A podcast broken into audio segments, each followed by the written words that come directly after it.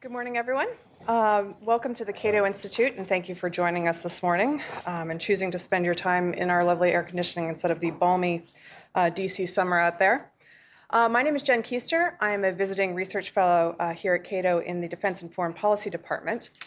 Um, so, thank you again for joining us uh, for our event this morning on when is Foreign Internal Defense, or FID, a smart policy tool for Washington. Um, particularly in the shadow of Iraq and Afghanistan, uh, foreign internal defense, or FID, has become an increasingly uh, important element in the foreign policy debate. Uh, while FID lacks a consensus definition, either governmentally speaking or academically speaking, uh, it comprises a basket of activities broadly aimed at what former Secretary Robert Gates describes as helping others defend themselves. Uh, it's most commonly associated with DoD efforts, particularly the Overseas Contingency Operations, or OCO. Uh, but FID largely has a what's framed as a whole of government approach, including efforts by the State Department, USAID, DEA, and other branches as well. In an era of more limited fiscal resources and declining domestic and international political support for direct military intervention, this concept is more important than ever. Uh, the debate on Iraq um, in sort of recent headline news is the most recent case, but it joins a host of other crises um, and events that have spurred calls for FID like uh, style activities from various quarters, uh, including the ongoing crisis in Syria, the Boko Haram kidnappings in Nigeria, Al Shabaab's Westgate Mall attack in Kenya, instability in northern uh, Mali, and continuing activities of the Lord's Resistance Army in Uganda and South, South Sudan, amongst many others.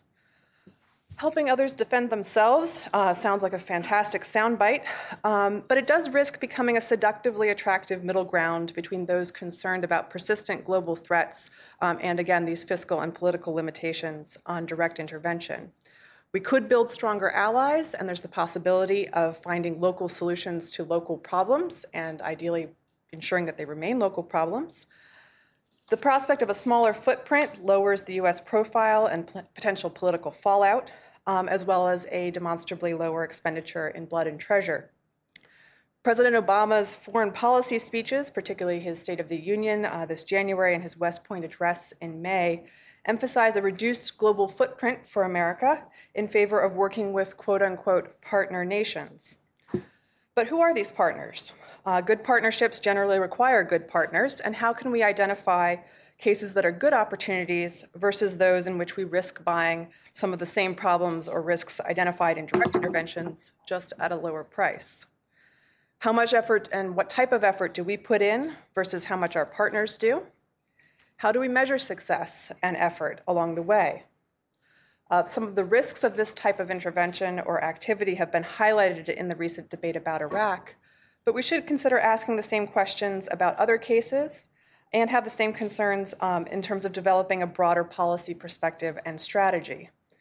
In many of these cases, we have to partner with the host government and its military with reputational and practical concerns here uh, who many of their activities may have created or exacerbated the threats that we seek to address. There's also a concern about capabilities versus interests and incentives. Transferring capabilities, uh, either military training, uh, you know, capacity building governmentally or militarily, uh, and financial aid is not the same thing as teaching or being sure of how partners will use these capabilities. Partners may use these capabilities or their own for activities other than U.S. interests or potentially even counter to them. And alignment of interests may be fragile, uh, limited, or non existent. Smaller footprints also do not eliminate the time commitment issue. Um, some, some changes are slow.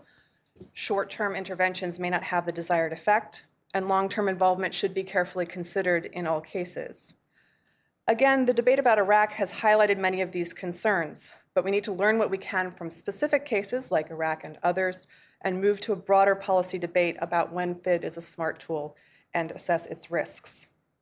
To discuss these issues, we have an embarrassingly well qualified panel here today, all of whom have thought extensively about these issues and draw from a range of experience with FID operations and the areas in which they are conducted. Sean McFate is a senior fellow at the Atlantic Council he formerly served in the 82nd Airborne and as a defense contractor in Africa, where he helped to rebuild the Liberian army. He has written extensively on a range of international security issues, including U.S. efforts in Iraq and Afghanistan. James Story joins us from uh, the State Department, where he is the director of the Office of Western Hemisphere Programs and the Bureau of International Narcotics and Law Enforcement Affairs, and has extensive experience uh, with Plan Colombia. Dave Maxwell joins us from, uh, from Georgetown University, where he's the associate director of the Center for Security Studies and Security Studies program at the Edmund A. Walsh School of Foreign Service. He served for 30 years in the Army and Special Forces in numerous operations, including the initial execution of the U.S. Uh, FID operation in southern Philippines, where I have a particular interest, having spent three years uh, running around in the shrubbery studying the rebel side of that particular conflict. Uh, and last but certainly not least, uh, Vanda Felbab Brown joins us from the Brookings Institute, where she is a senior fellow in foreign policy at the Center for 21st Century Security and Intelligence. She's written extensively on a range of international security issues, but with a particular focus on non traditional security threats, and her writing and fieldwork have taken her to a number of very interesting places in which these types of concerns are paramount. So please join me in welcoming the panel and look forward to the discussion.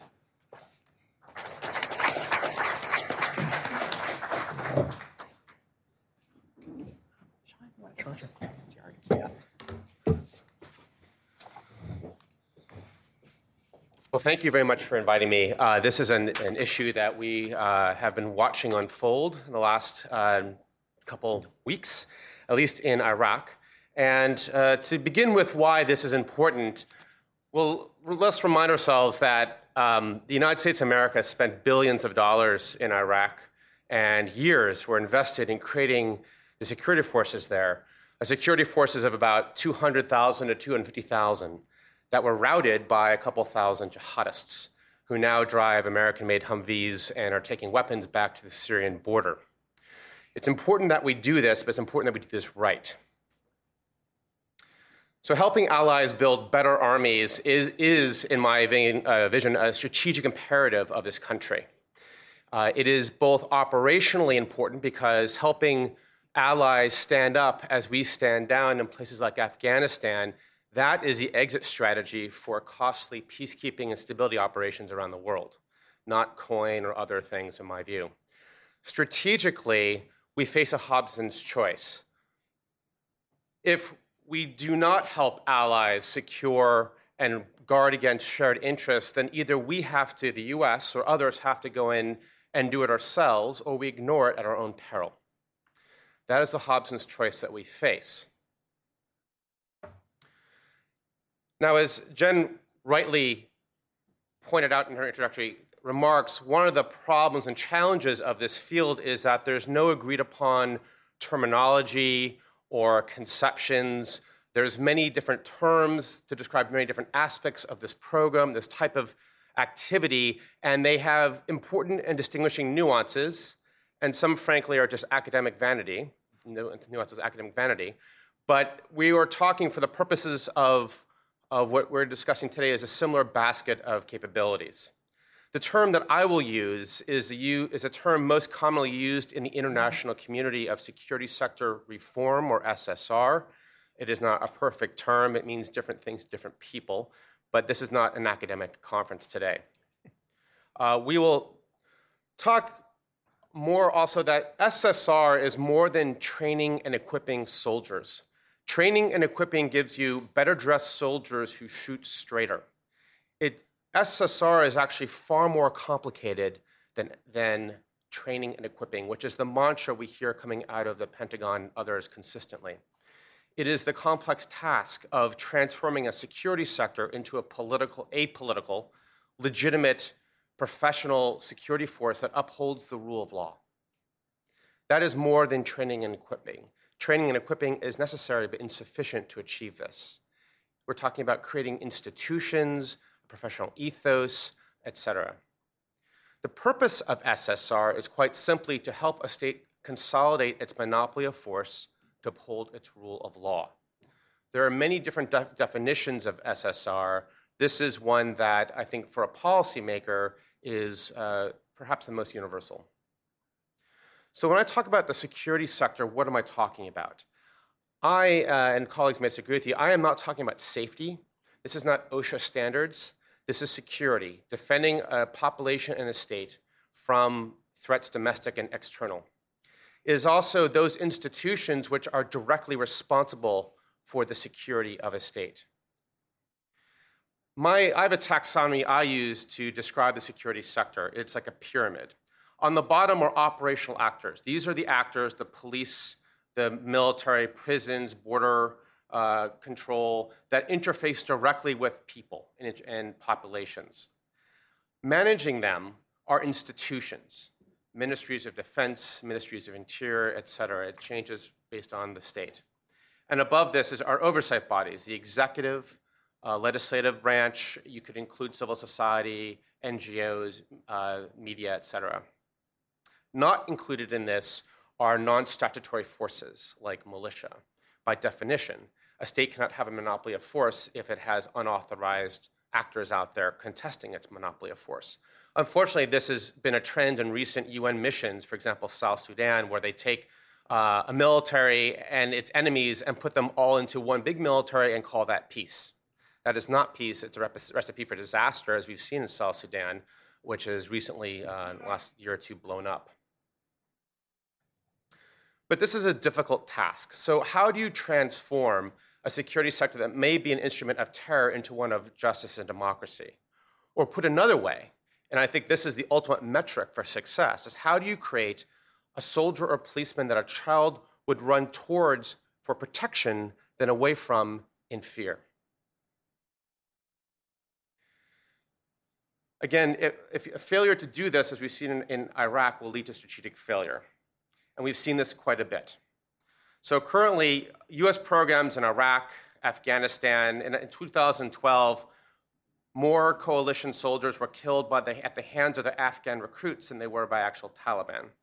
Um, in Mali, the coup in Mali that basically set the Sahel on fire, requiring the French to intervene, uh, was staged by US trained Mali soldiers. But the US is not alone in this challenge. The UN has also had, uh, has had bleak record in SSR, Congo, Haiti, East Timor, Timor Leste, uh, 2004 coup d'etat was led by police that were trained by the UN. Um, but, and people are, tend to look out and say, well, give me an example of success. One example I would submit, uh, although Truth in Advertising, I was involved in this, is Liberia. Um, the Liberian military suffered a, four, well, went, went through a 14 year civil war that was even uh, venal by African standards and committed great human rights atrocities.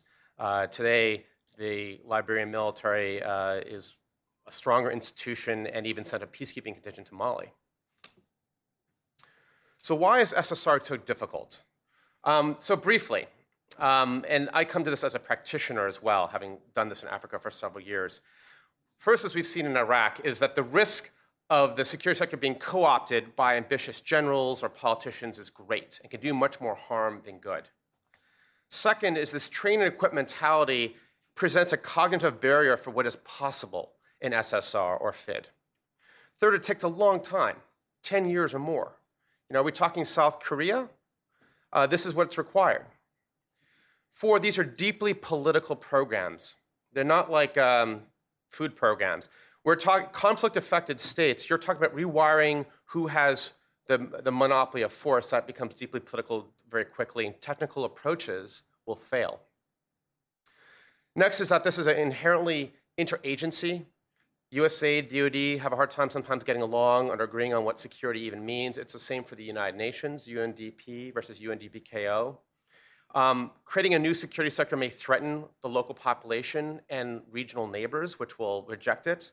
And there's a lack of know how, which is hard to believe that after 15 years of this or more that there is this, but there is no uh, comprehensive practitioner guides. You can't give somebody a, a, a manual and say, okay, help stand up an SSR program in Mali. Doesn't really exist, I would argue. Talking about Liberia quickly, uh, for some lessons learned quickly, Liberia again suffered a 14 year civil war. Uh, it's a small, where we had child soldiers, blood diamonds. People would, militia would capture people and ask them if you want long sleeve or short sleeve. If you said long sleeve, they'd chop off your wrist right here, short sleeve up here. Um, rape was both a tactic and a strategy of war. it was a it was a severe human rights catastrophe. Um, when we got there, uh, the the military itself was at, you know was responsible for a good deal of these human rights abuses. So my role there with with my partners there was to figure out how to create SSR and, and, and successfully so. So here are some prerequisites I would suggest before you consider as a policymaker, can we do SSR? First of all, cessation of fighting. I don't believe SSR can work if there's low intensity conflict or greater going on in the region. Second, who's going to be providing security during SSR? Someone needs to be doing. In Liberia, we had the UN, which was useful. Third, a peace agreement between all warring parties that lays out as much as possible what the program will be. Who's in the five W's and who can, who's eligible, timelines, goals, and so forth. Four, for the host state, for the state undergoing the reform, is there a political will of the regime or will they find this threatening? How about the people? The people of Liberia were very wary about a new military being created there since the old military was a perpetuator of human rights abuse. For donors, do we have the resources, time, and domestic political support for a long term program? Six is understanding what the causes of the conflict were to begin with. It's very tempting to, to cut and paste uh, Department of Defense templates for doctrine onto places like Afghanistan where they may not be suited. And seven, do we have a workable plan and a competent program to, create this program? So, quickly, here are 10 tips for those who wish to raise armies in the future or police forces. I will not go over the entire list uh, due to time constraints, but I will say this is that we must do a better job at human rights vetting of candidates. We'd never dream of putting a cop on the DC streets or enlist somebody in the Marine Corps without doing a thorough background check, yet that happens every day in the Congo and Iraq. Um, and there are inherent dilemmas. For example, security versus justice. We like to think that security and justice buttress one another, but they don't always do so. Do you have to grant amnesty to combatants to get them to lay down their weapons, for example? Um, or do you hand over your records of who's in your army to a Truth and Reconciliation Commission, et cetera? There are a lot of um, finer points that brief well in theory or in Washington, but are hard to, to operationalize on the ground. So, in conclusion, I would just advocate being humble about what we can do. Um, perhaps the U.S. can't do something, and or others, the UN cannot do something, and non-action uh, might be better in some cases than uh, some action. For example, do we want a half-made security sector than a than no made security sector, if, to be kind of crass about it. You can argue both sides for that. So thank you very much. Uh, in conclusion, we can discuss many of these things in Q&A. Uh, uh, thank you. Thank you.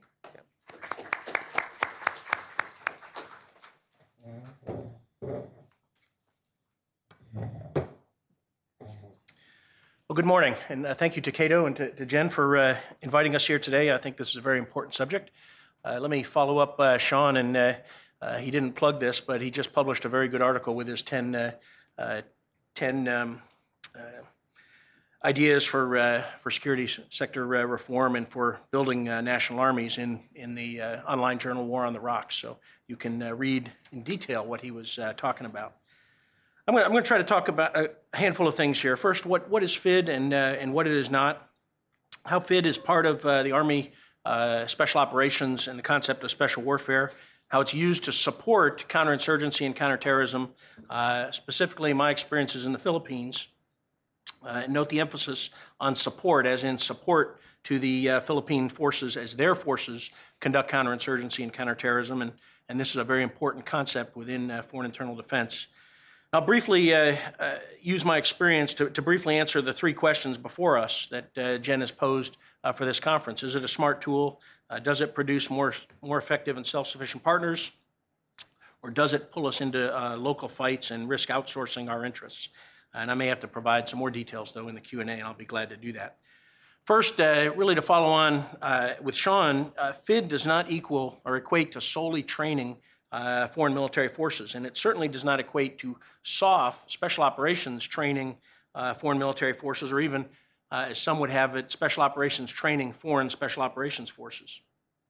Yes, FID is a SOF activity uh, in Title 10 of Section 167 of the U.S. Code, uh, but it's not a SOF exclusive mission. Uh, and I think that uh, uh, prior to 9 11, we really didn't grasp that. And it's always been associated with SOF. And I think that has been one of the reasons why we've had such a proliferation of doctrine, uh, such as security force assistance and the like, because the military, let alone the interagency and, and academia, generally misunderstood FID or did not embrace FID as a, as a concept. So in today's Army doctrine, uh, FID is part of special warfare that's conducted by Army Special Operations Forces, but it is not exclusive. Uh, and I'll just touch on special warfare uh, so we're all on the same sheet of music. And this is the execution of activities that involve a combination of lethal and non lethal actions taken by specially trained and educated force that has a deep understanding of cultures, foreign language, proficiency in small unit tactics, and the ability to build and fight alongside indigenous combat formations. We touched on small footprint operations. Uh, they are useful and they are important, but they're not a panacea. Uh, if they are successful, it is not because they were simply small footprint, uh, but because they were really part of an integrated campaign that supports good strategy and effective policies, and that's really, uh, really key. Uh, they're based on thorough assessments that seek problem understanding, and those assessments inform the plans and strategy. And if there's one word you'll hear me emphasize throughout this, it is assessments and how important they are. They also benefit from long term relationships, sound fundamental doctrine, but beware the small footprint operation. It is not a silver bullet. Now, many look to the Philippines, Colombia, and the Horn of Africa as models, and they can provide useful lessons, but I'm leery of using anything as a model. Uh, each problem is unique, uh, and the simple application of a model from, one, from another operation is unlikely to achieve the desired effects. Now, despite what uh, Jen said about uh, uh, lack of uh, definition of foreign internal defense, of course, the Department of Defense does have a definition, uh, and, uh, and it is this participation by civilian and military agencies of a government in any of the action programs taken by another government or other designated organization to free and protect its society from subversion, lawlessness, insurgency, and terrorism, and other threats to its security.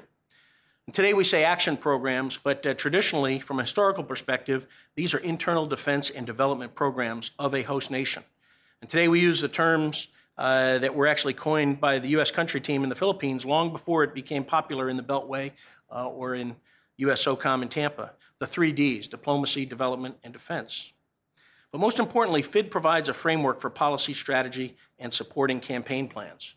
There are three types of FID uh, indirect, which we normally associate with 20, Title 22 security assistance, uh, foreign military sales, foreign military training, uh, international military education and training, and the like. Direct FID, which is direct support to a host nation, uh, but where the U.S. does not have a combat lead. Uh, and then combat FID, where U.S. and host nation forces partner in direct combat operations, such as Iraq and Afghanistan. Now, note that in the Philippines, uh, the mission was conceived, planned, and executed before FM 324 was ever, uh, it, before it ever existed. And it was based solely on foreign internal defense doctrine uh, and years of, uh, of special forces uh, experienced, uh, actually decades. But fundamentally, the decision to, to execute foreign internal defense really requires answers to two questions. First, the fundamental question is whether it is in the interest of the U.S. to advise and assist friends, partners, and allies to defend themselves against lawlessness, subversion, insurgency, and terrorism. And if it is in our interest, then we have to ask the second question whether U.S. assistance is simply feasible, acceptable, and suitable. In short, does U.S. support provide a reasonable chance of success? And therein lies the importance of conducting thorough and continuous assessments uh, to update the answer to that question. Uh, and while an initial assessment is important, it must be continuous, and we must evaluate the situation. So, when is FID a smart tool? Well, the answer to this lies in the third question. Uh, and FID is a smart tool, as I said, when interests of the U.S. and its friends, partners, and allies are aligned, or as aligned as best they can. FID is a smart uh, is smart when working with a sovereign nation, such as the Philippines or Colombia. Uh, FID is smart when it is not appropriate for U.S. forces to conduct unilateral operations or operations where U.S. is in the lead due to political considerations, and in particular, the legitimacy of the host nation and its security forces. Where legitimacy is important, uh, it's important that the U.S. are supporting and not in the lead. Finally, FID is smart when it is in support of effective policy and strategy and orchestrated through a comprehensive pol-mil campaign plan. Now, does FID produce more effective and self sufficient partners at lower political and financial cost to Americans? It can, and it will, if the strategy and campaign plan are based on thorough, critical, and objective assessments. This is the number one reason why there appears to be some success in, uh, in U.S. support in the Philippines. We went to Afghanistan in extremis in uh, September and October of, of 2001 as part of the punitive expedition there. But in October 2001, PACOMS deployed elements of Special Operations Command Pacific to conduct a combined assessment, combined with the Filipino, Philippine military and the Filipinos, uh, of their security situation from the strategic to the tactical. And this assessment formed the, the, informed the campaign plan and the strategy that is still being executed to this day. The strategic to tactical assessment uh, provided the basis of the plan briefed to Admiral Blair in 2001. But the Philippines was unique because we had a long relationship prior to 9 11, uh, and the Philippines is our longest standing treaty ally. Uh, so, in comparison to other situations, we should keep that in mind. Uh, this long relationship, the relationships uh, between soldiers uh, of both countries, soldiers, sailors, airmen, and Marines, uh, as well as government officials, were um, was really important. I'd just like to touch on the mission statement that we used.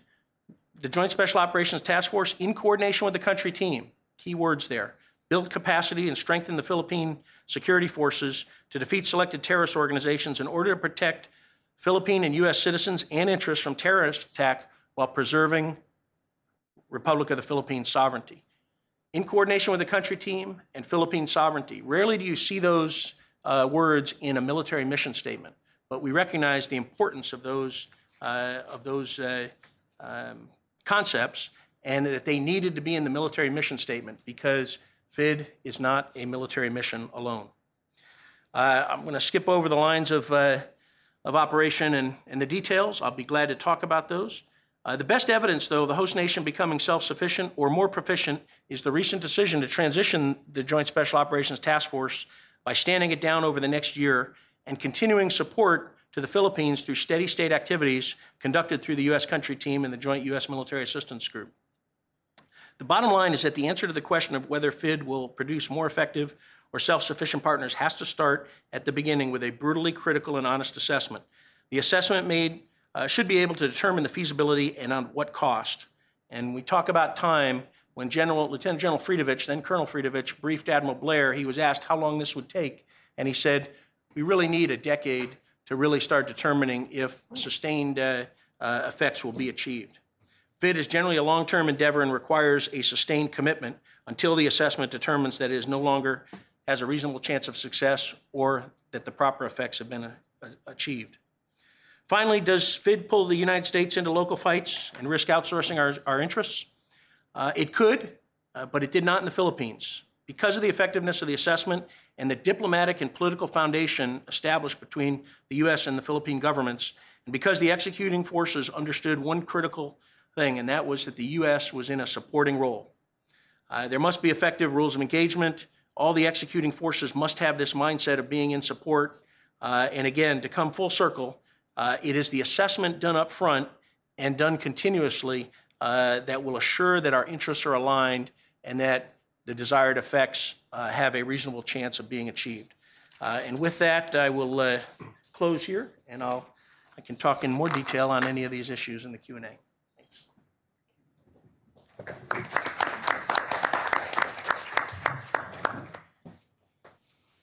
Good morning. My two predecessors uh, spoke about what um, could be conceived as the uh, ideal way to conceptualize um, foreign internal defense or the ideal way to um, conduct it. And um, I was particularly struck by Sean's equating uh, foreign internal defense with uh, security sector reform and uh, with the conditions that he uh, outlined comprehensive after conflict has ended, no low intensity conflict, not militias, only uh, the official uh, government forces, with the purpose of creating a monopoly of the state on force, legitimate monopoly of, uh, of force, and long term, as was emphasized, a decade or more. And of course, th- those are uh, eminently sensible. Uh, I would, however, posit that a lot of the pressures that we are facing in uh, US foreign policy today very much push against this conceptualization, this ideal type of how to conduct um, security sector reform or define um, um, foreign internal defense uh, capacity building. And in fact, the mood that we are in is one where uh, this notion of building partner capacity is very much associated with very limited, quick in and out intervention or very limited engagement that precisely makes the point that we can uh, secure our interest by persuading someone else to carry the water for us and that uh, we can do so in a way that will ultimately effectively secure US interests and avoid depleting our blood and treasures and getting us sucked in problematic conflicts. And so while uh, the, the, preceding uh, uh, speeches talk about what would be the ideal way to go about it, I will perhaps focus on what are the problematic ways to go about it, but nonetheless, those that I very much believe are uh, uh, where uh, the policy thinking is and where the political pressures are. Um, in fact, in his State of the Union speech, President Obama very much uh, contrasted uh, the Iraq Afghanistan big military interventions with much more limited engagements and precisely this notion of building partner capacity. And I'll come back to the very loaded term partner and picked uh, Somalia, Yemen, and Mali as examples of such limited engagements. I would posit that all three examples are very problematic and that the outcomes there uh, enveloping um, uh, in front of our eyes are hardly something that we should say, oh, this is the model to way this will um, secure our interest.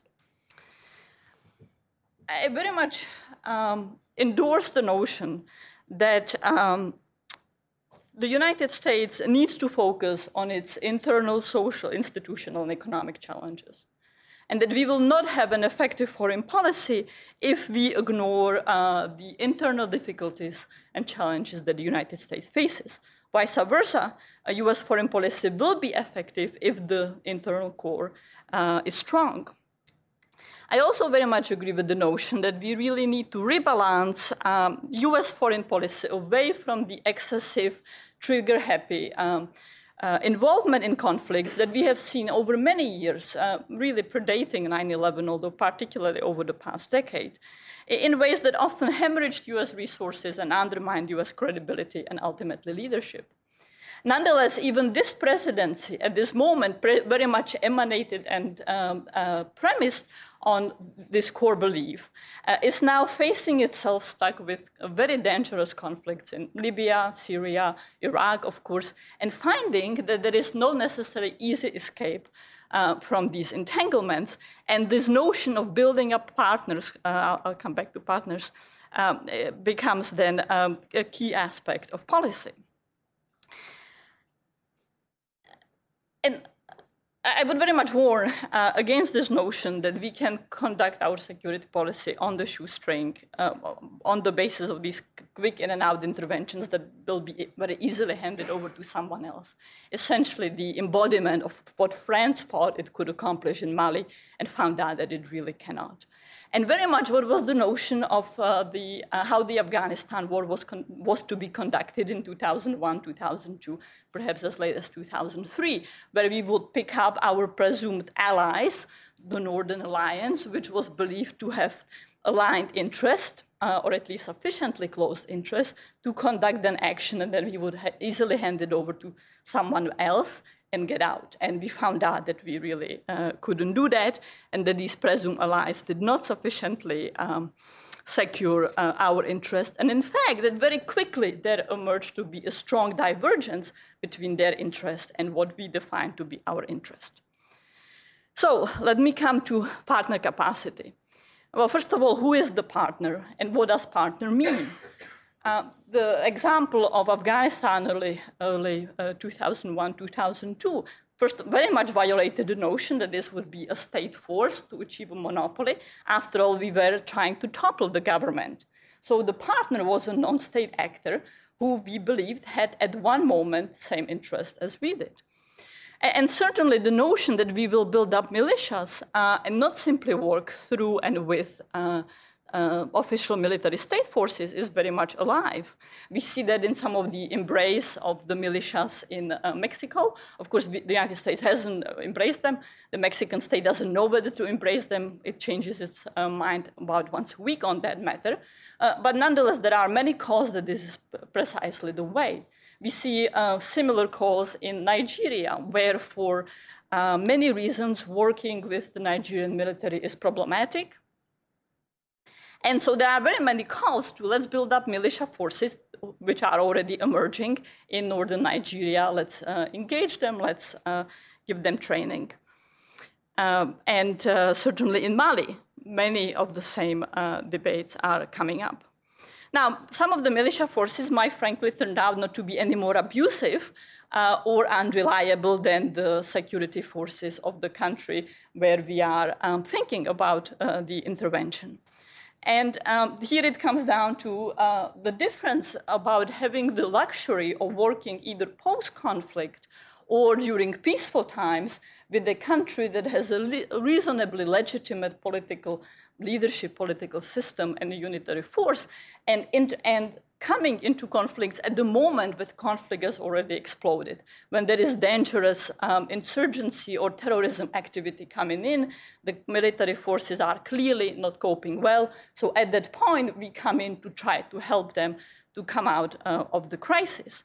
And we might find out that uh, the fact that we simply transfer capacity really does not uh, uh translate at all into uh, having an alignment of interest that in many of these settings where we come in after crisis has erupted, there might be a momentary um, intersection of interest rather than any long term alignment. And we might then find out that the presumed allies, whether they are official forces or unofficial ones, uh, will uh, do things that we consider problematic, then potentially directly contradictory uh, to um, US national interest. So, um, in that case, do we go in or do we not go in? Um, that question cannot be answered um, in the abstract, but one of uh, the critical criterion needs to be uh, to think about when and how these presumed partners will defect uh, from the alignment of interest. And when and how will they undertake actions that will contradict or at least not be consistent with our interest? Do we at that point have any capacity to roll them back? Do we at the point um, uh, can we at the point take some other action to mitigate that? Is living with that outcome, for example, really miserable governance that perpetuates the conflict and keeps alive the root causes of the insecurity, better because we eliminated a very critical, imminent uh, tactical threat at point X? Or is it better to abstain and not go in? So many of these questions needs to be built into the reasonable chance of uh, of success. What does suspect? Uh, what does success mean? And and the, the, the assessment of that should be very um, much broader than it frequently is posited as simply eliminating a particular terrorist uh, group. But also strongly posit that we should not weaken uh, the human rights restrictions, uh, such as in the Leahy Amendment, uh, for engaging with both official and unofficial military forces. And this is not simply because of our values and our humanitarian interest, but because this is a very good indication whether we will be precisely stuck in a situation where the partner, quote unquote, whom we have built up, will engage in that kind of rapacious predatory behavior that ultimately just fuels the cycle of instability. And it should be a warning sign that perhaps those are not moments where we should engage and where we should focus our policy either on other tools of, po- of policy or on uh, defense at our borders. Where some conflicts, despite the threats they pose, might simply not be worthwhile to try to tackle. I would also suggest, uh, uh, in the last minute that I have, that uh, when we decide that the immediate threat is so intense that we have to go in and try to build up a very problematic military force, like in Mali or in Nigeria, uh, or in Somalia for that matter, or a militia. We need to be able uh, to renege on that tactical deal in the same way that they will eventually renege on the deal. Now, that's an extremely cynical statement, and I'm aware of many of the pitfalls that it presents. Uh, it's cynical because uh, it involves willingness to let them sink if they come under too much fire. It's cynical because of the precedent that it sets. But nonetheless, it might be uh, essential and inevitable. Uh, otherwise, we risk a chance of becoming sucked not just long term into conflicts that are very problematic, but essentially ones that are unresolvable, and because we can expect them to do the same thing um, to us. Uh, my ideal view is that frequently we shouldn't go in under such circumstances at all, but nonetheless, if we do go in, we need to build in fire breaks to be able to abort that support, uh, that bargain. And my last sentence in uh, 30, my, my last uh, statement in 30 seconds is that all of this implies investing very heavily in intelligence. And not just intelligence uh, as delivered by special operations forces, but much broader intelligence that um, is aware of the cultural sensitivities uh, of places. Intelligence that focuses on the political context and long term historic rivalries. Who did what to whom 40 years before um, uh, the moment of crisis uh, erupted? Because, in fact, the less engaged we are, the more we rely on someone else and on our direction of that someone else to do things for us, the more shrewder we need to be about the, the interest and pressures they will face and our limited ability to calibrate and leverage uh, the action. And so, uh, even after Benghazi, this means getting our diplomats outside of the bases to interact as much uh, with the population in difficult circumstances, as much as getting special operations forces out.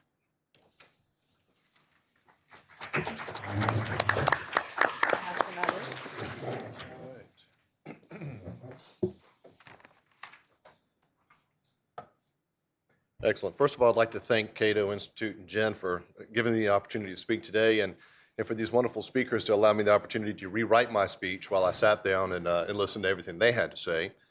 Um, I'd also like to make the, uh, the statement up front that um, those of us in the State Department don't normally have our own views.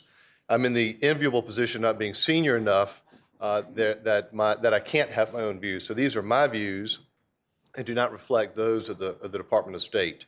What they do reflect is my experience in Afghanistan, my experience in Colombia, and perhaps uh, a look at the different sides of the spectrum as we look at FID and, and, whether or not we've been successful in those two things. And I think we've, we've really hit on a lot of topics, and I am going to try to bring in a few of the things that you all have said as I go through my presentation um, today. So I'm going to focus to the extent practicable on Colombia, uh, that which I, I, saw in Colombia three years that I ran our INL office there, and now as the director of Western Hemisphere kind of what I, eh, eh, programs, what I'm seeing that we are leveraging from Colombia in Central America, which is which is facing very similar type of subversive lawlessness that you would find. They might not be from a uh, from an insurgency group, but certainly from uh, drug trafficking organizations that have the power and ability to subvert law institutions to an extent that's, that's nearly the same as the FARC in Colombia or other groups in other countries. Um, so in the case of Colombia, I think we had a textbook environment in which to conduct FID and COIN and these types of things. Uh, and therefore, the significant, and minor in comparison to Afghanistan, uh, expenditure, uh, Plan Colombia is around $9 billion. What we spent in Colombia, because we had the right things in place, some of those already been mentioned. I want to go over a few of them as well, allowed us to get a lot more accomplished than we did with orders of magnitude more spending, uh, focus, treasure, blood, sweat, tears in Afghanistan because Colombia was ready for it. And I certainly couldn't agree more than that which uh, David said that, that Colombia can't be a model for every country. Uh, the, where Colombia was, its relative sophistication vis-a-vis the, the insurgency, its relative sophistication and the ability to take on that which we were teaching them, vastly different from other countries. So it's a good, it's a good point of departure insofar as le- lessons learned, but not necessarily can be, can be modeled in everywhere we'll be operating. So, starting out with a question Was it in the U.S. interest to support Colombia um, in its internal defense? Where were they and were they prepared? So, 1998, it's a coin toss. Colombia is going to be a narco state, a failed state, or it's not. What do we do? Was it in our, was it, was it in our interest? Um, large parts of the country were effectively outside of the control of the central government. It did not have a, it did not have a, a, a monopoly on, on the use of force. Um, but even with this, as we began discussions in 1999 and 2000, and really Plan Colombia didn't really get rolling Uh, the money was flowing, but it takes time um, to get these programs off the ground until after 2000, 2001. Um, a few things stood out to me as I thought about the experience in Colombia, which, which is useful. First of all, the government had the highest level of political, economic, and security buy in. This was their idea. This literally was their idea, and they came asking for help. The second, the government of Colombia was a strong state capable of maintaining and expanding legitimacy, but they needed help to do this. They were asking for expertise. They weren't necessarily asking for cash. And if we look at that which we gave them, it's, it's, really a, it's really a fraction of the total that was spent on Plan Colombia. In much the same way that Merida Initiative in Mexico, I think perhaps the latest figures of one out of every $50 is Merida money. They're put, the, the government of Mexico is putting in the other 49. It, it, it's important, it's, it's, it's structured, uh, it's, it's lasered focused, uh, but it wasn't all of the money. The government of Colombia knew what it needed to do, needed support in doing it. The insurgency, by its own uh, foolishly, they'd made a decision to become a drug trafficking organization uh, and focused in on that. They weren't providing shadow governments and doing all these types of things that other insurgencies do when they try to undermine the legitimacy of government.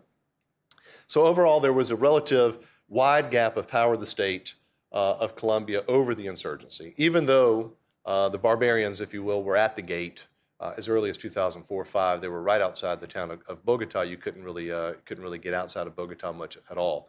Today is a much different story. So quickly, the highlights of Plan Colombia, and I, I just give you a little bit of a flavor of it, and I, have a, I think we'll have an opportunity to discuss this in more depth. Um, several things came out of Plan Colombia, and I want to get into one of them as specific at the end of this presentation. Uh, they were instrumental in expanding state presence, legitimacy, while also expanding the power of the state relative to the illegal armed actors uh, undermining the state. Those are the drug trafficking organizations, the FARC, put the FARC in the same category as DTOs. Uh, they're transnational terrorist organization that drug traffics as well. So what are those things? Just quickly listing them off. Helicopter airlift, the ability to project power was extraordinarily important.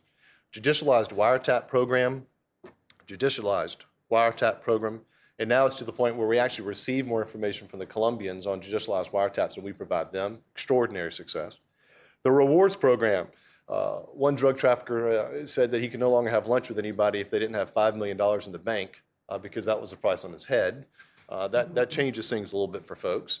The fact of extradition, there's no formal extradition treaty, by the way, with Colombia, but we have an agreement to do extradition, and that has undermined their. I see looks of people saying, no, there is one. There's not. Everybody thinks there is there's a there's not a formal treaty, but there is an agreement to do extraditions that's been extraordinarily uh, successful. That's undermined the ability for people to act, um, including the FARC. The prof- professionalization of the police and military forces, they were good before, but the, the vast increase over a decade, I think somebody said we needed about a decade to get this done. It was you, David. That's exactly how long we've been working on this, a little bit longer now, actually. It's night and day from where they were to where they are today. Um, it focused, the government began to focus more on human rights as an increasing priority, as well as prioritizing those things even before the peace process that were the underlying root causes of the, of the insurgency. Uh, land title, access to justice, uh, economic opportunity. These are things that we worked through the, through the country team, through DOD, USAID, the State Department, INL's office, uh, in, order to, in order to bring more Department of Justice to bring more, uh, more of those things and capabilities to the government. Now, the results are clear. Uh, those are the things that came out of results. Homicides are down by over half since 2001. Kidnappings are down 90%. Cocoa cultivation was cut in half. U.S. demand for cocaine is down over half just in the last five years. Uh, drug trafficking organizations no longer are able to operate and integrate horizontally and vertically. The life expectancy of the head of a, of a drug trafficking organization is, is now down to about nine, 10 months. In other words, they're no longer capable of creating themselves and becoming cartels. Uh, very similarly, the life expectancy of a member of the FARC has, has decreased substantially. Um, but as we learned in Afghanistan, that's just simply not enough. I mean, we, we, we got to the point where we had cells of, uh, in Afghanistan being run by 18 year olds, but they were still able to replicate themselves. Key leadership of the FARC removed from the battlefield, expansion of state presence to all municipalities. Uh, in 1998, 20% of the country had no state presence whatsoever, 20% of the municipalities. Imagine. Now, being a good South Carolinian, we, we, we oftentimes don't, don't want to have the federal government at least in our business, but you have to have some governance. Um, and they, didn't, they just simply didn't have it. Today, 100%, 100% have it. The FARC enjoy a 3% popularity rate. Uh, that usually doesn't make them an existential threat to the state. um, stronger, more developed state institutions, uh, and finally, I would submit that all of these efforts have really forced the FARC to the negotiating table. They recognize this is their one moment to get something out of this deal. What do we get out of this deal? $9 billion deal. Sounds like a lot of money, but really, vis a vis Iraq, Afghanistan, it's not that much money. We have a stable democratic partner in the region, uh, helps us also in international organizations. We have a free trade agreement with a growing economy of almost 50 million people, same size as all of Central America combined. We have a future source of petroleum from this stable dem- democracy uh, that, that will be, as they continue to find more petroleum, will be a, um, well, certainly as their reserves continue to grow, will be a, will be key for us. We have a street, and we have a strategic partner in regional capability exportation. In other words, the Colombians are now exporting that expertise elsewhere. That's what I want to quickly get into in the last couple of minutes that I have. The Colombians began to take this expertise that they learned from us through FID, what we did to support them, and they, they saw this as an opportunity. They have a comparative advantage other to, uh, over other countries to provide this expertise. They have provided training to 22,000 people from over 65 countries, including Afghanistan, as a matter of fact. Um, we have partnered with them. When I was in Colombia, we stood up a division there to partner with them in Central America. And today, in Honduras, for instance, we have a number of activities that the Colombians are conducting together with us, uh, respecting human rights, as Vanda pointed out, uh, really focused in on building state institutions to make sure that we're not, uh, that we're not creating a future problem. Uh, but the problem that is that the problem with drug trafficking organizations and lawlessness and, and subversiveness in Central America, to put it in context, the gross domestic product of Honduras is around $18 billion a year. Uh, one operation called Operation Neptune from last year took down an organization called Los Cachiros. We seized $800 million worth of property, and I'm certain that is not even near everything that they have. So imagine, if you will, an organization with the capability of undermining state institutions. This is, a, is an organization that has the money and the, and the, and the, the manpower and, and the firepower to go toe to toe with the government uh, in vast swaths of the country that are undergoverned. What we got out of this was uh, the, the president talked about it at the Summit of the Americas. It's an action plan where we're partnered with Colombia in order to take this expertise that we learned, in, that the Colombians learned, and we're exporting that. That's everything from capacity we built in the Colombian police force, for instance, to do internal affairs and polygraphing of their own people to make sure that they're doing that which they should be doing and not doing that which we all could recognize as, as wrong. Uh, that capacity we built up in Colombia, we've now created an international polygraph academy that's now able to provide the exact same doctrine that we gave the Colombians to countries such as Guatemala, El Salvador, and Honduras. The fact that we built up with the Colombians uh, other capability, maritime interdiction capability, the ability to operate in, in lawless areas. Uh, we've moved them from a from an accusatory, uh, uh, excuse me, from a from a written to an accusatory system of justice.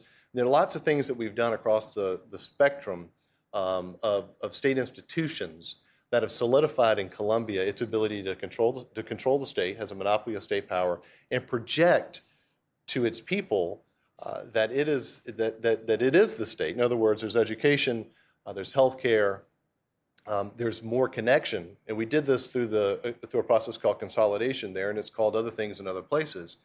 Uh, but all of those expertise, all of that that, that they learned, uh, there's a recognition, at least in Central America and some other places, that the governments there have a similar need.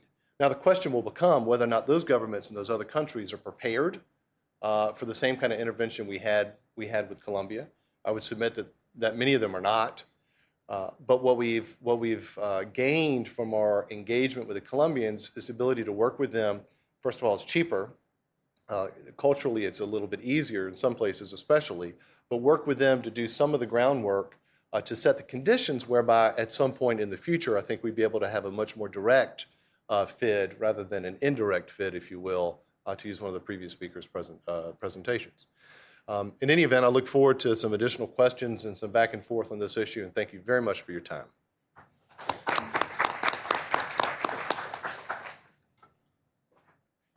Well, thank you to all of our panelists. I just want to, before we open it up to questions um, from all of you, I just want to make sure that any of our panelists who want to respond to comments made by others on the panel have a chance to do so.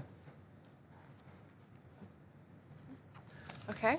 Um, so our interns have a couple of microphones they'll be passing around. Um, so if you, any of you have a question, please raise your hand and wait for the mic to come to you so I can hear you. Um, just identify yourself and your affiliation, and if you could frame your question as a question, that would be spiffy. Go ahead. Okay, I'll begin. Uh, Robert Schroeder with International Investor. I wonder if we could focus a little bit more on some of the blowback on, of some of these programs, though. Um, just for starters, in some cases, certainly it provides a propaganda tool for the opposition, both within the country and perhaps surrounding countries as well. I wonder if there are other aspects of, of blowback that create negative effects as a result of these programs.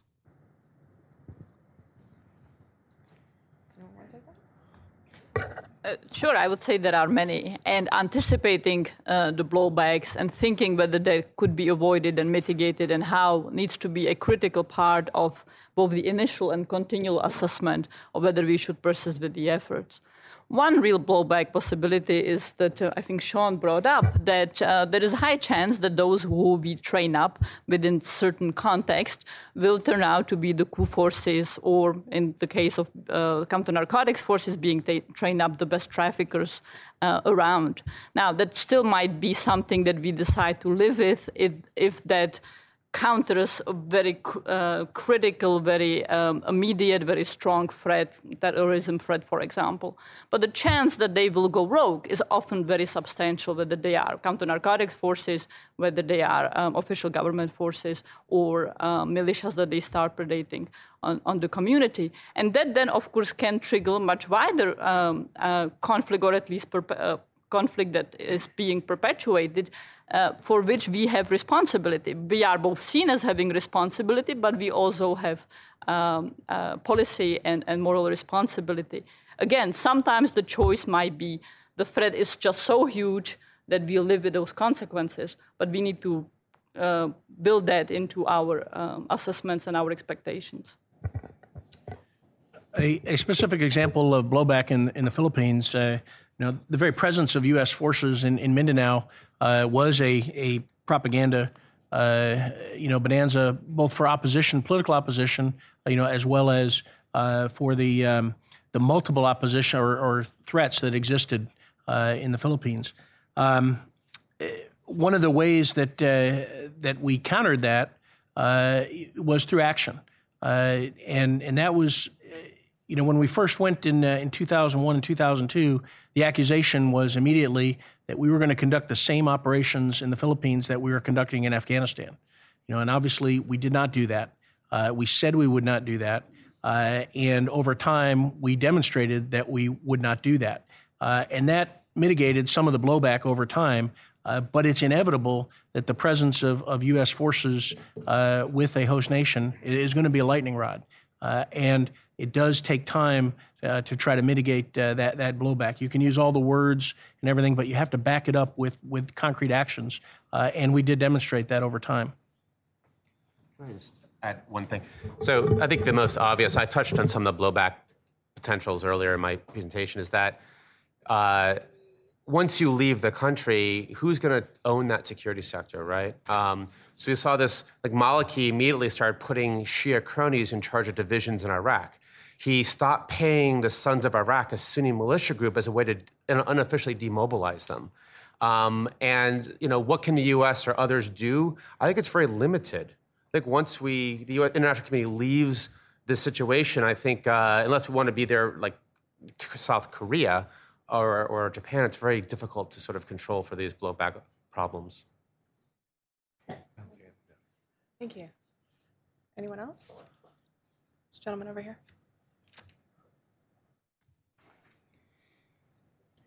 Uh, yes, John Mueller from Cato and from uh, Ohio State. Uh, just sort of listening to all the presentations, it seems to me the situation is very close to being hopeless. Uh, would you examine that a little bit? I mean, the issue is the United States has, of course, been working on this for with abject failure in the Middle East, and now in Pakistan, for example, seventy-four percent of the people in polls um, regard the United States as an enemy, uh, even as they cash the one to two billion dollar checks that come to them each year. Uh, the, the, issue seems to be you, it, when it does work, it seems you have to have a whole lot of things have to line up really nicely. Um, and so it seems to be the uh, reasonable conclusion is that basically most of the time you- one shouldn't even try. Can I, um, your uh, observation is is common, and with with uh, with some evidence to support it. Um, I would submit that uh, many U.S. and UN, um, this is controversial, efforts have been failures, or some mitigated version of a failure. I would submit that Liberia's military is a relative success. I would submit that Colombia is a relative success. These are, and there's others as well. I think one of the reasons we uh, we have often failures is a couple. One is that um, well, one is that we make. I'll start with this. One is we have an assumption that there's a contract theory in place. Like look at Pakistan. We give them all sorts of money, and we assume that since we give them aid, they will they will like us more, right? We don't know why that is. We had this debate with USA in the 1960s. People like Sam Huntington said, no, they, people will gladly take your money but not give you their obedience. Yet we create an architecture for programs where that is an underlying strategic assumption. So I think we start by sort of looking at development and say, well, just because we give them aid, uh, just because the state provides services, the population will view the state as legitimate. I think that is the first fallacy of this. if I can pick up some comments um, on that. The critical issue is what does success of the intervention, and I don't mean military intervention, but the foreign uh, assistance, for an internal defense intervention mean?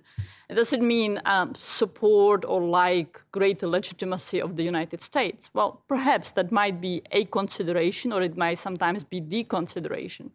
I mean, frequently, the consideration, the success is simply avoiding a complete meltdown of the state or avoiding uh, parts of the state to be taken over by very pernicious actors. Um, and so, so I wouldn't, I wouldn't set the bar of, of success there, but I would set the bar very high as to all the requirements uh, that need to be anticipated, the fire breaks that need to be uh, built into the assessment, and um, uh, building into the assessment also the more Im- medium term and longer term effects of the intervention. Pakistan, in my view, is not a good example, um, precisely because um, while US Pakistan policy is extremely problematic and has been probably the most tortured partnership uh, relationship over the past decade and perhaps over many decades that can come. Um, I, I, would strongly suggest that the goal should not be to make the US like, the goal should be to avoid the utter collapse of the Pakistani state. And our disengagement from Afghanistan, um, as problematic as that will be in terms of Afghanistan, might perhaps liberate the US to define and view its relationship with Pakistan through that prism as opposed to continually through the counterinsurgency in Afghanistan prism, and that generates whole lots of problematic aspects for Pakistan. Your, your uh, comment and question is very important, and sometimes we have to recognize that we just can't make a difference. And I think that's why I, I harp on an assessment up front to recognize, you know, maybe we, we really can't make a difference. But to to get a, uh, to give a specific vignette, um, in the Philippines, I, I met with uh, the Moro Islamic uh, Liberation Front uh, leadership and I had a long uh, talk. And they were, of course, in the middle of an insurgency uh, against the Philippine government. And their lead spokesman at the time, Muqtada Iqbal, we we talked about the amount of development that was taking place by the Philippine government, by NGOs, by USAID, and and the effect that that was having on the local population. Uh, and he was he, he made two comments that were really uh, telling. Number one, he told us Americans uh, that he believed that we could force the, the Philippine government to make political concessions uh, that they wanted, that we had the power to do that, uh, which you know clearly is not not the case. Uh, and the second is that if their political problems were not solved, that their insurgency would continue, despite all the development uh, and everything taking place, all the aid to uh, the local population. I think that's very important. And, and what we've seen now in the last year is that a peace agreement between the Philippine government and the Moro Islamic Liberation Front was signed, uh, and they're moving to political accommodation. Uh, and that was done not brokered through the U.S., uh, although we, of course, supported it and, uh, and are, are, are happy with that. But that outcome is the result of the Philippine government uh, and their actions uh, with, with their insurgency. And I, I make that point just to emphasize that sometimes we cannot be the ones that solve problems. And we need to recognize that and recognize that at the beginning. I think on this one, on this one, I'd like to jump in. Uh, perhaps I'm an optimist to some extent because I don't work on the intractable issues that my colleagues are working on day in and day out. I have the, the benefit of having worked on something a little that, that, that I do think is not a relative success, but a success.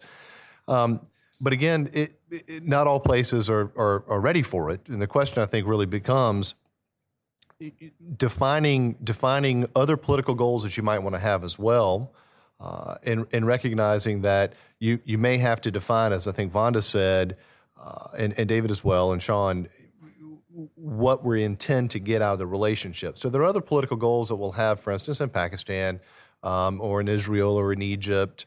Uh, and again, I'm not expert on those things. And in Central America, we certainly look at that which that which what are the opportunity cost of not doing something. Uh, so, for instance, I would I would tell you and submit uh, that in Honduras they're not the same place, for instance, that Colombia is. We couldn't have a plan Honduras tomorrow. I don't believe, um, although there is political will there. The president has been extraordinarily forward leaning on this, but but they may not be in the same position uh, through their own populace in order to deal with the, the lawlessness and subversiveness that's going on in society, as well as the, the level of the institutions, the lack, of, lack perhaps the same level of sophistication that Colombian institutions had that made them successful. That's not to say that we shouldn't do anything because we have political imperatives in those countries.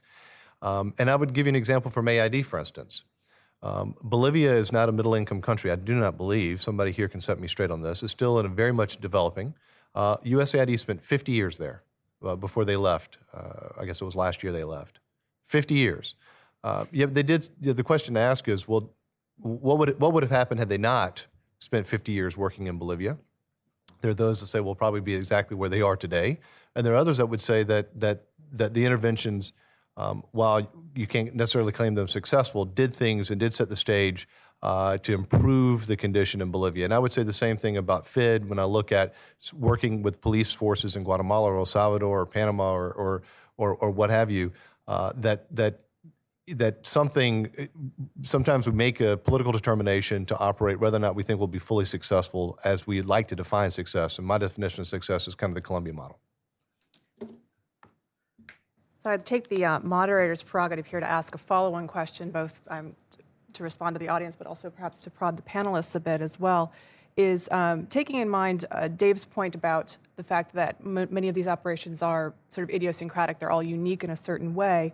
Uh, coupled, though, with um, sort of Sean and, and, some of Vanda's points on whether or not we're looking for ideal type uh, situations, because even in Vanda's uh, characterization of sort of more shorter term, like emergency responses, the intelligence requirements to really know what we're getting into are fairly high.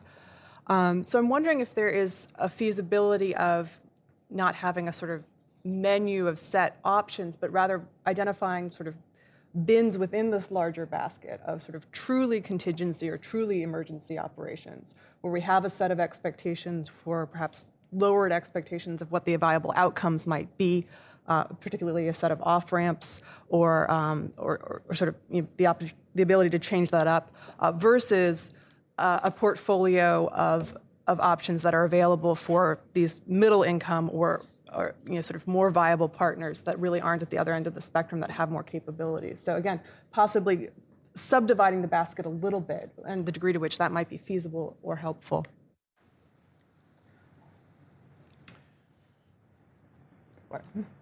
Question or? Yeah.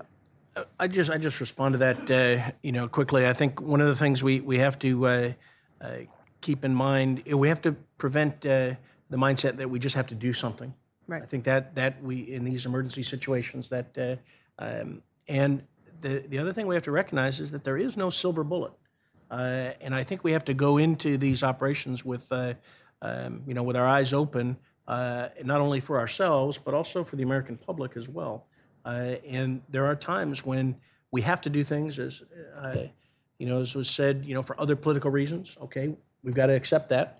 Uh, but we may not be able to achieve an outcome that is expected, uh, perhaps by the general public or even by political leaders uh, in, in every case. And uh, so we've got to clearly identify you know, what is feasible, you know, why we're there, uh, realizing that there's no silver bullet, and uh, um, and sometimes just doing something may not be the right thing. Right here in the front, please. Uh, given this, uh, Ricardo Marquez, GAO, given the uh, discussion about futility of the action and Dr. McFate's reference to perhaps private actors might be better at this than governments are, is there could there be a discussion of briefly of the survey of international market capacity? Which firms within the United States, other firms outside the United States, is this a is there strengths, weaknesses to that approach? Sure. Um, know, the last t- that's a good question. I think uh, one of the uh, right or wrong, the private sector has a lot more experience in the past ten years of doing these types of operations because of the U.S.'s unprecedented leaning on the private sector in the last in Iraq and Afghanistan. I think some of the resources, expertise, et cetera, uh, exist now in the private sector, um, and there is still a lot of problems with how to the government private sector interface on that. Um, I think one of the interesting questions will be going in the next 10 years is will the UN turn to the private sector for some capacity in peacekeeping operations? I think they already have, particularly in security sector reform. Um, it's an interesting question to, to think about. Uh, it's not just all cons, or some pros, but there needs to be a smart way to do this. Can they do this with a, some sort of registration scheme, uh, accountability, et cetera? Or will it just be very laissez faire like we've seen the last 10 years? Um, there's a lot more to discuss, obviously. I think the question is pretty interesting. I would add to the, the, the problem of interest alignment becomes even more compounded. Uh, not only because the private security company or whatever business is selling its service has an interest in perpetuation of the problem, then they can be selling their services, but for a whole host um, of other reasons. And it is, uh, in my view, as much of a, um, of a seductive cop out to say, well, we don't want to do it ourselves, so we outsource this to locals or we outsource this to private security companies, as saying we will build up these local partners. Now, that, that's also not, not to say that we should never do it. Obviously, um, it will ha- be happening. It will be happening without our sponsorship of acquiescence. Many governments are turning to private security companies because they cannot cope. Um, but uh, thinking about the divergence of interest in these settings and and how uh, it becomes far more compounded problems than simply uh, the partner nation, the local nation, and us, but other actors in between, uh, and what kind of monitoring, vetting, rollback, uh, other intervention capacities with the private security companies we have um, is very important. Can I take a sorry two second reply to some of that though? Two finger. I mean, we since we're at Cato, I thought people consistently ask, well, what are the interests of the private sector? It must be somehow negative. But to sort of paraphrase Friedman, you know, why do we assume national interests are more noble than commercial ones? Right?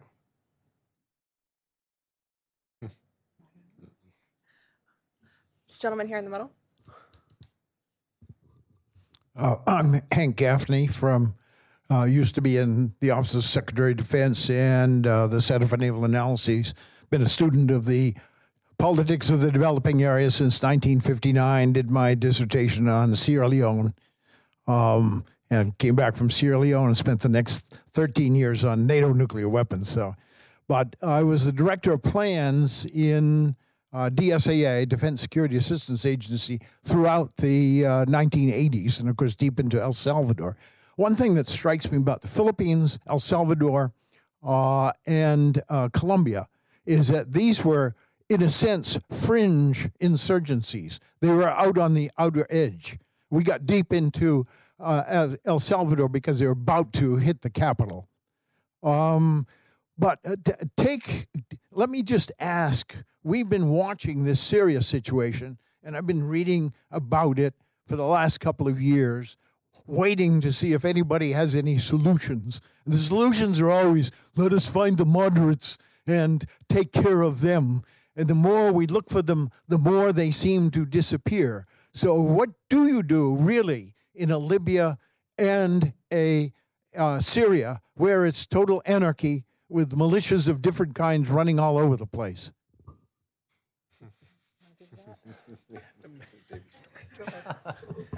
Yes. I've been asked to jump on the hand grenade on that one.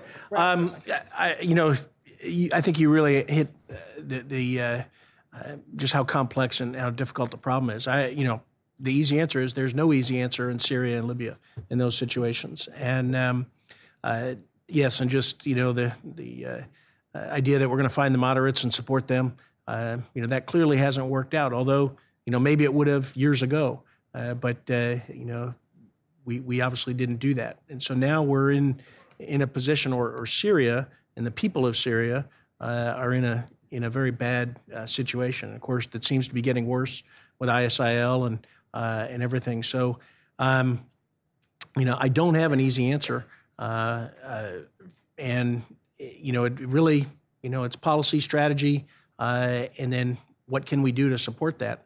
You know, I, I, really don't know what the, the policy and the strategy is in terms of uh, of Syria right now, um, and so you know that makes it very difficult. And and then we get into a position, you know, as, as I think you're alluding to, where okay, find the moderates and just do something. Well, you know, it's maybe terrible to say, but maybe you know we're not in a position to do something. At least the United States, and I think that sometimes we have to recognize that. And uh, even though that may be politically, uh, um, you know, infeasible for us, uh, sometimes we, we just can't make a difference. And even worse, sometimes we may make it worse, you know, by our our intervention. So. Uh, these are tough, tough situations, and, and I honestly don't have a good answer for you on Syria or, or Libya. If I can add to that, I mean, lots of the analysis, of course, um, faces the fundamental problem that what's a moderate at time X, uh, who is a moderate at time X, might not be a moderate at times Y. Mm. Just like what is an interest for an actor or a state at time X might look very different at times B. And so, even when we are in the position of saying, okay, this is an actor that we can work with and that has roughly the core same expe- uh, interests and expectations that we have, that might change several months down the road, several weeks down the road. And that needs to be built into the analysis. Do we go in facing these risks? Do we have a capacity then to extract ourselves, or can we somehow overwhelm if that happens the actor? So I very much endorse the notion sometimes the best policy is staying out. That's extremely difficult. It's extremely painful. It comes with cost. Syria is a, a, tragedy, not just because of what's happening internally, but because of the large repercussion that it has for the region. But nonetheless, we just might have to come grips with the fact that many of the interventions will not be like Colombia, very luxurious, far away, with little impact on what's happening um, in the regional um, setting or what's happening um, in terms of U.S. geostrategic interests. And we might have to uh, swallow the reality that our capacities are limited. The worst is to go in thinking that we can make a difference quickly in these in and out kind of cheap interventions, that somehow we can control it. Uh, I much rather see us, if we conclude that the interests are so vital, they threaten major security uh, of the homeland or of major US assets abroad, then we need to be prepared to go in and get dirty with the politics, get, get dirty with the governance, and expect it will take long term. If the interests are not that vital, then maybe not coming in is the better way.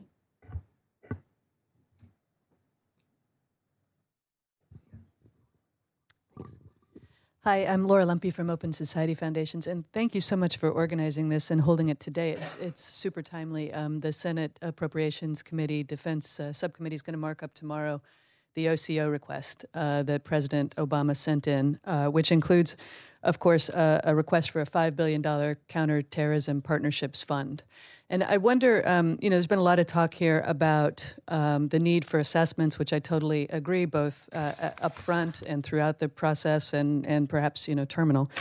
Um, these programs in general seem to me to be devoid, though, from at least any kind of public, you know, assessment. I do hope that they take place at the at the combatant command level, but it's not it, it's it's not clear from the outside anyway what what success, how success has been defined, uh, what the goals are, how we know whether we're getting our money's worth um, it, it, that's that's uh, points to, I guess, a broader lack of uh, transparency around this sector in general. You know, for development assistance, uh, rightly, uh, the contractors and, and agencies have been required to uh, to uh, to to show uh, what they're doing and to uh, talk about how they're measuring efficacy and, and whether they're getting toward where they're trying to go.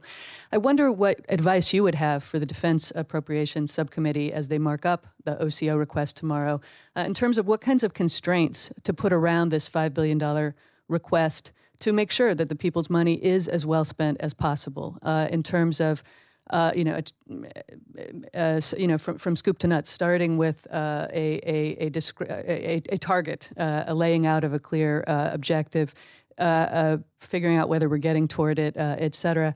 And um, I would also just flag that that OCO request um, would would allow money, this five billion, to go to um, irregular forces and um, I forget how they defined it exactly, but but non-state actors. And so I wonder if you could comment on that too. But just kind of broadly, what what advice you would give to the to the uh, appropriators as they think about what to do with that request. I'm going to come in on this later.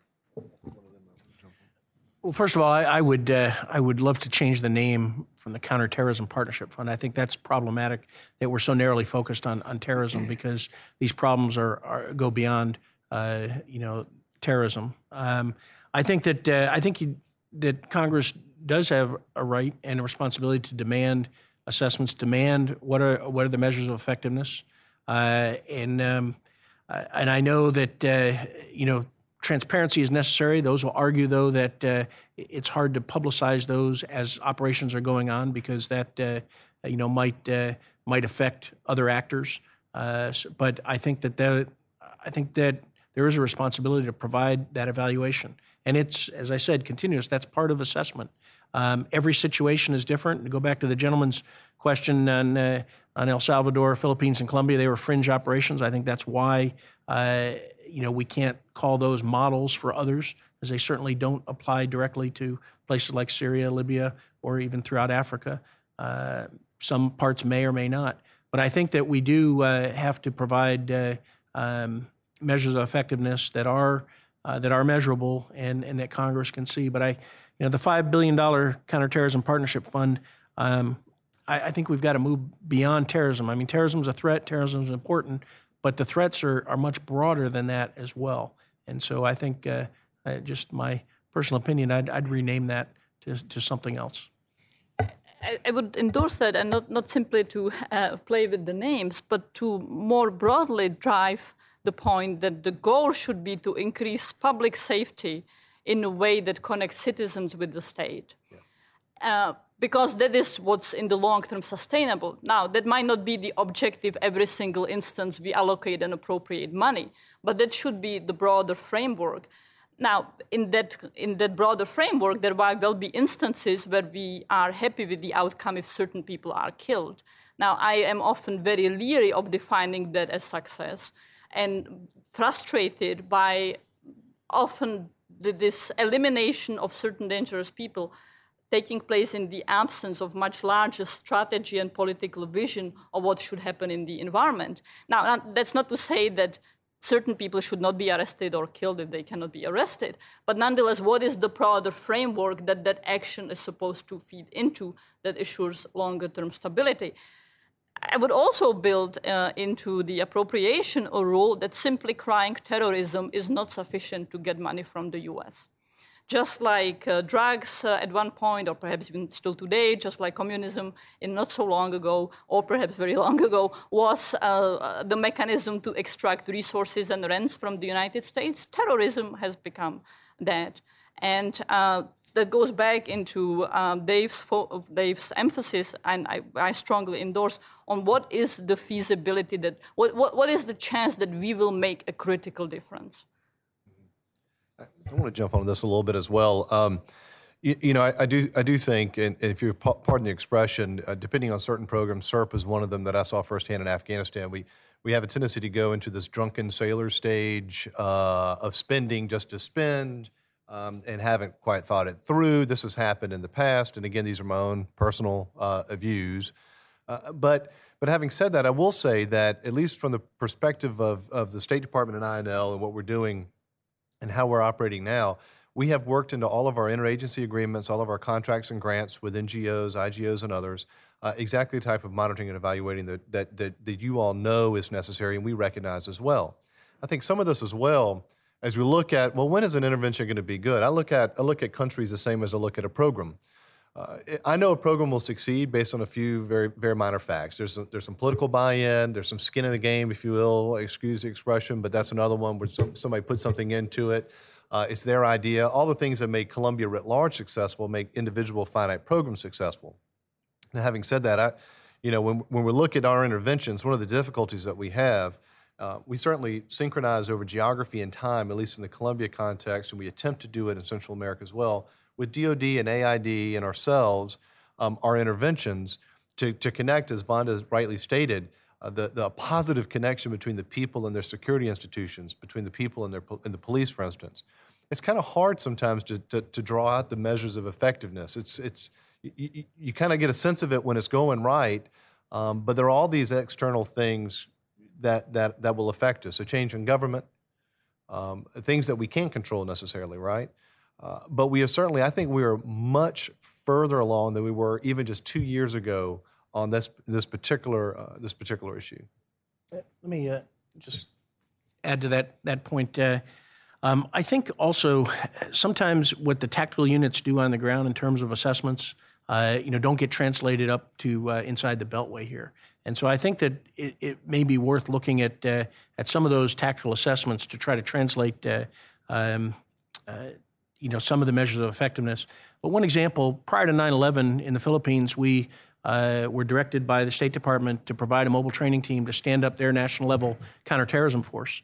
Uh, and as part of that, uh, we we had some very specific uh, um, uh, goals and uh, and ways to measure what we were what we were doing. And the initial plan was one, of course, we had to monitor the equipment that we provided them, you know, very high tech and uh, and we monitored it for years uh, to ensure that it's functional and, and properly employed. Uh, but second, our, our, plan was that we were going to provide training and equipping for one small force, uh, and then it was to train their their their force to be able to train and sustain themselves. Uh, we provided element training for one element, then together we provided combined training for the second element, and the third element the Filipinos did on their own, and they continue to sustain that uh, today, you know, some 15 years later, uh, on their own without our our uh, direct assistance. And to me, that is one indication uh, where our training uh, can have an effect initially, uh, but the real measure of effectiveness is can they sustain it over time. And the problem is that to to be able to judge that, it doesn't fit in with our our budget cycles because you know this has taken some time to a- able to identify uh, you know, and reveal those effects. Uh, but those are the kind of things that we really need to look at. Thank you to everyone in the audience, and thank you to our panel. We've um, unfortunately run out of time on this very interesting subject, but if you would all uh, care to join us, we're going to have lunch on the second floor in the conference area. If you need the restroom, it's up, up the uh, spiral staircase in the middle, and look for the uh, yellow wall. I'd like to thank everyone on the panel and uh, Cato's conference staff for making this happen, and our research assistant, Alex uh, Verskor-Kirs for his help as well. So thank you all.